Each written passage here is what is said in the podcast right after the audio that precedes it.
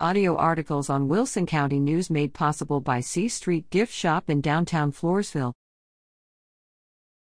Say yes to the Dress at Prom Reduce event. Prom Reduce invites area prom goers in need to attend, browse, and get fitted at its event on Saturday, February 25th, from 9 a.m. to 1 p.m. at the Wilson County Cowboy Church, 100 Hickory Run in La Vernia. Dresses, accessories, shoes, and other formal wear are available to choose from and make prom night dreams a reality. Donations of formal wear for young prom goers and senior citizens, male and female, will also be accepted on site to include in the free offerings. For information, call 830 305 7030.